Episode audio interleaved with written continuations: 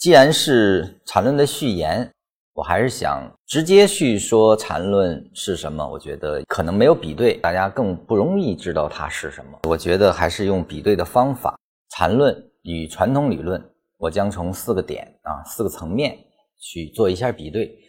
我们来看看缠论到底跟传统理论有哪些不同之处。我们先说它的底层逻辑的构建。传统理论和禅论是有本质区别的。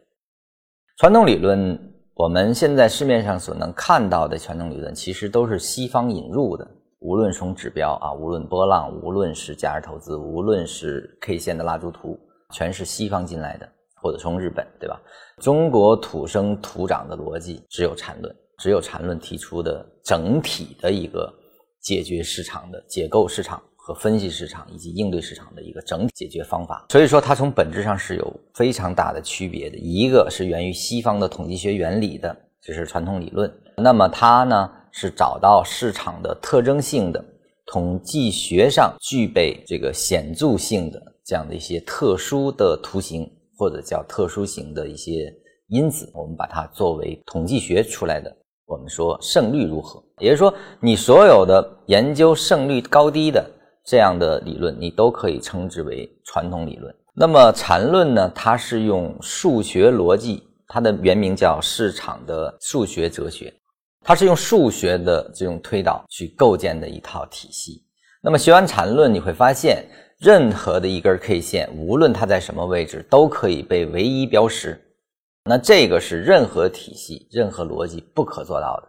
什么概念？就是说，传统理论中，我们说头肩底，你最多说哪一个头肩底，第几次头肩底，这一波下跌中的第几次，对吧？或者说一个上涨中的哪一个头肩顶，它只能用时间序列进行划分。但是头肩底真的就是头肩底吗？因为我们在学传统前面的时候，能看到一个头肩底可能是由整理啊，我们说这个收敛整理所演变的。也说它破了下位，破了下轨，破了低点，那它就是一个中继。那它上涨破了上轨，才称为头肩底。也就是说，它在头肩底的过程中是有豁然性的，可以上也可以下。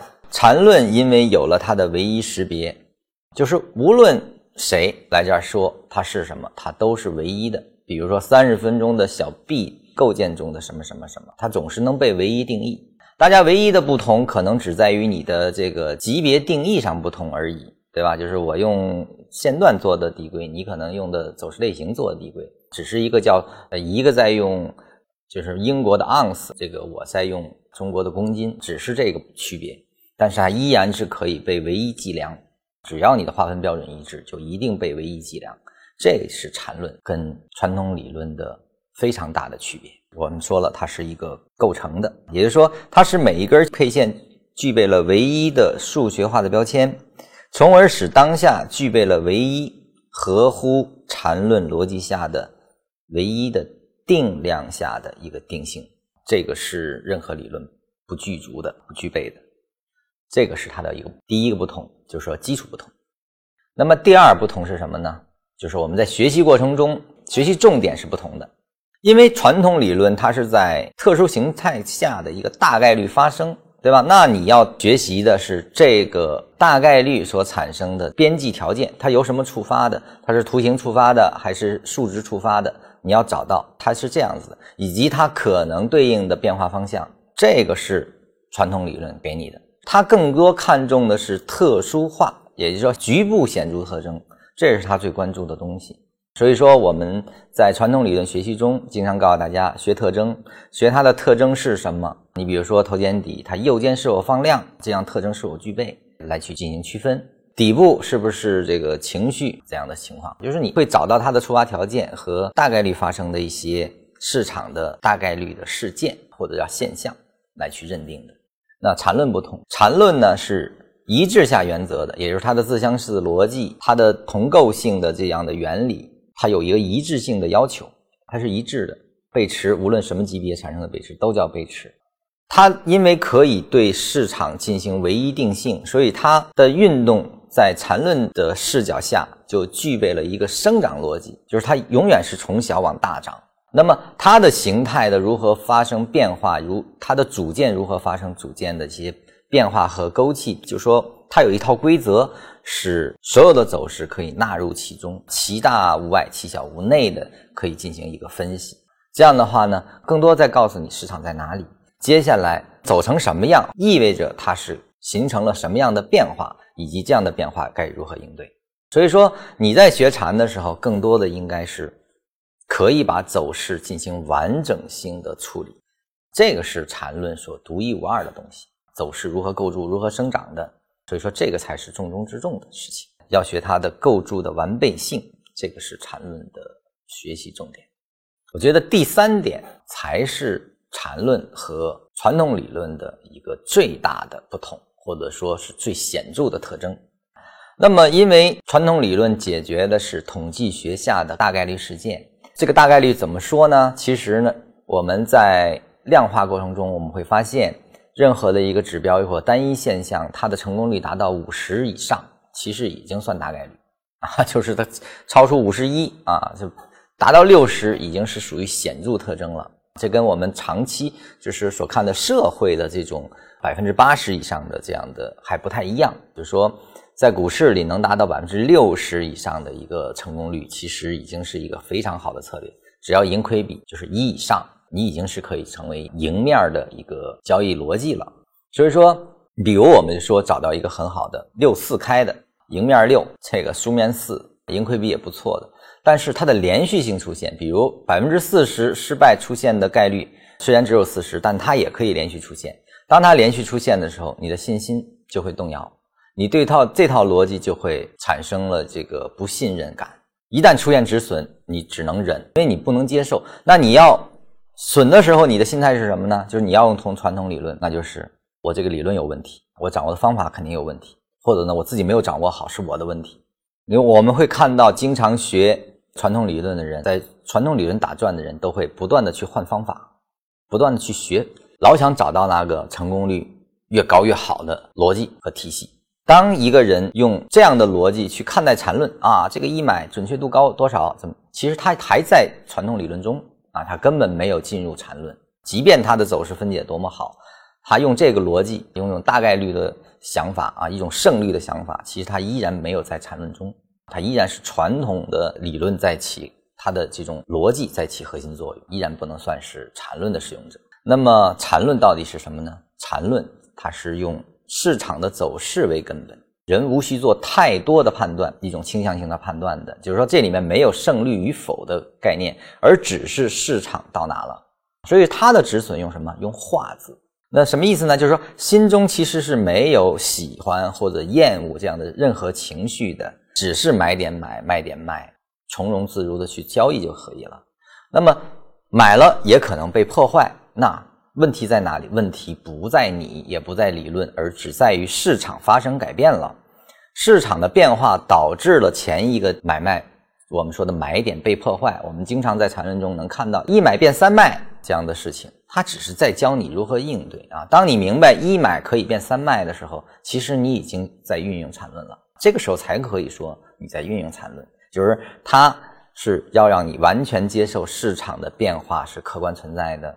你只要跟住市场的变化去，能够通过缠论，因为我可以这个知道市场往哪里变，以及它变成什么样，它未来将怎么样演变，那它叫不测而测。你只需应变就即可了。那这里面不是你的问题，也不是方法的问题，只是市场在发生变化，只是你需要应变，只是如此而已。你的心态会很平和，错几次也没有关系，只是市场没有达到。那么这里面我们在后期的实战的运用中，我们能看到，对吗？一个三十分钟的买点形成，它可能先从一分钟开始形成，对吧？一分钟可以尝试性的买的，形成了五分钟我就继续加。因为一个下完了一定对应一个上，通过这样的反反复复，我可以逐渐的构建和生长。那么在这个生长构建中，我如何逐渐的通过我的仓位和这个应对啊，逐渐的把这个成本做下去，获利一个零成本的一个交易模型，其实是这样的东西，它叫应对。缠论讲的是市场变化，而后我们应对，它就不像传统理论去寻求我要掌握方法，这个方法对不对？是不是可以有百分之百正确的方法？其实统计学里百分之百证明有效的方法，一它是不存在的。那么最极端的一个事情呢，我可以给大家说一下，就是零八年这个大跌的时候，金融危机的时候啊，在这个之前，其实我们说欧美呢大量的程序化交易，有两个物理学研究者，他们构建的一套交易模型，这个号称它的概率是地球毁灭多少次它都不会出现问题的一个逻辑，结果在金融危机的时候呢，也是把枪打掉了，打爆了。啊，什么意思呢？就是说它的发生概率，即便是几亿，甚至是多多少亿亿亿分之一，当那个一发生的时候，依然是有问题的。也就是说，我们反观缠论，这样的事情是不可能发生，因为市场怎么走，我怎么办？你绝对是跟着市场随便运动的，跟着市场在运动，而不会犯这样的主观性的，或者说概率学所可能保证的一些低概率事件发生，你你就。蒙圈了啊，就不知道怎么办了，这个就不存在这个问题了。所以说，当你建立了应变的逻辑的时候，你对市场就不再恐惧，就没有贪嗔痴疑慢了。所以，它是从根本上解决你操作的心理问题的核心。这是只有缠论，我目前看只有缠论能做到这一点。那既然缠论有这么一些好的优势，对吧？它可以完整的看市场，也可以局部的分析市场。对吧？知道完整局部与完整的关系，分析的非常到位。那么它又能应变市场，那么是不是好学呢？那这里面呢，我就说一下它的学习步骤，其实也是有不同之处的。为什么这么说呢？就是传统理论它是从现象入手的，所以说呢，它是易学而难用。就是学起来，你看我们前面可能就讲了这个没多少课，大家就觉得哎，这个这个很简单嘛，阳线阴线啊，这个。啊，头肩底呀，什么趋势啊，这上超微平衡啊，啊，反正我这些东西都建立之后，哎，我就能用了嘛，因为很容易懂，对吧？但是用起来其实是难的，为什么？它的哲学逻辑，它的这种思维的哲学逻辑，其实是行不成的。什么时候？其实任何一个理论体系它都有边际，那这种边际，由于它只是。对局部进行描述，那么什么时候局部在什么情况下起作用？其实这个不是逐一而定的，它的比重其实呢，你有几套逻辑之后，它会发生一些甚至是有冲突的地方。那就是说，它的逻辑建立恰恰可能是最难的啊！有些人可能要练十几年啊，十几年不得其法，这个是很正常的，因为你要逐步的慢慢通过实战去理清它。所以说，现象容易理解和掌握，但是逻辑。难，它的逻辑建立反倒变得难了，所以这是传统理论。那缠论不是一样的啊，缠论是难学易用。那它难在哪呢？它难不在于现象上，它的现象比现在这些东西其实依然是跟传统理论一样，它也是由象来构成的。那这个并不难啊，我告诉你规则，而且它的规则非常清晰严谨，反倒是很容易被掌握的。那它难在哪？它的难是难在它的逻辑构建。以什么样的角度去运用它？逻辑构建其实这是最难的。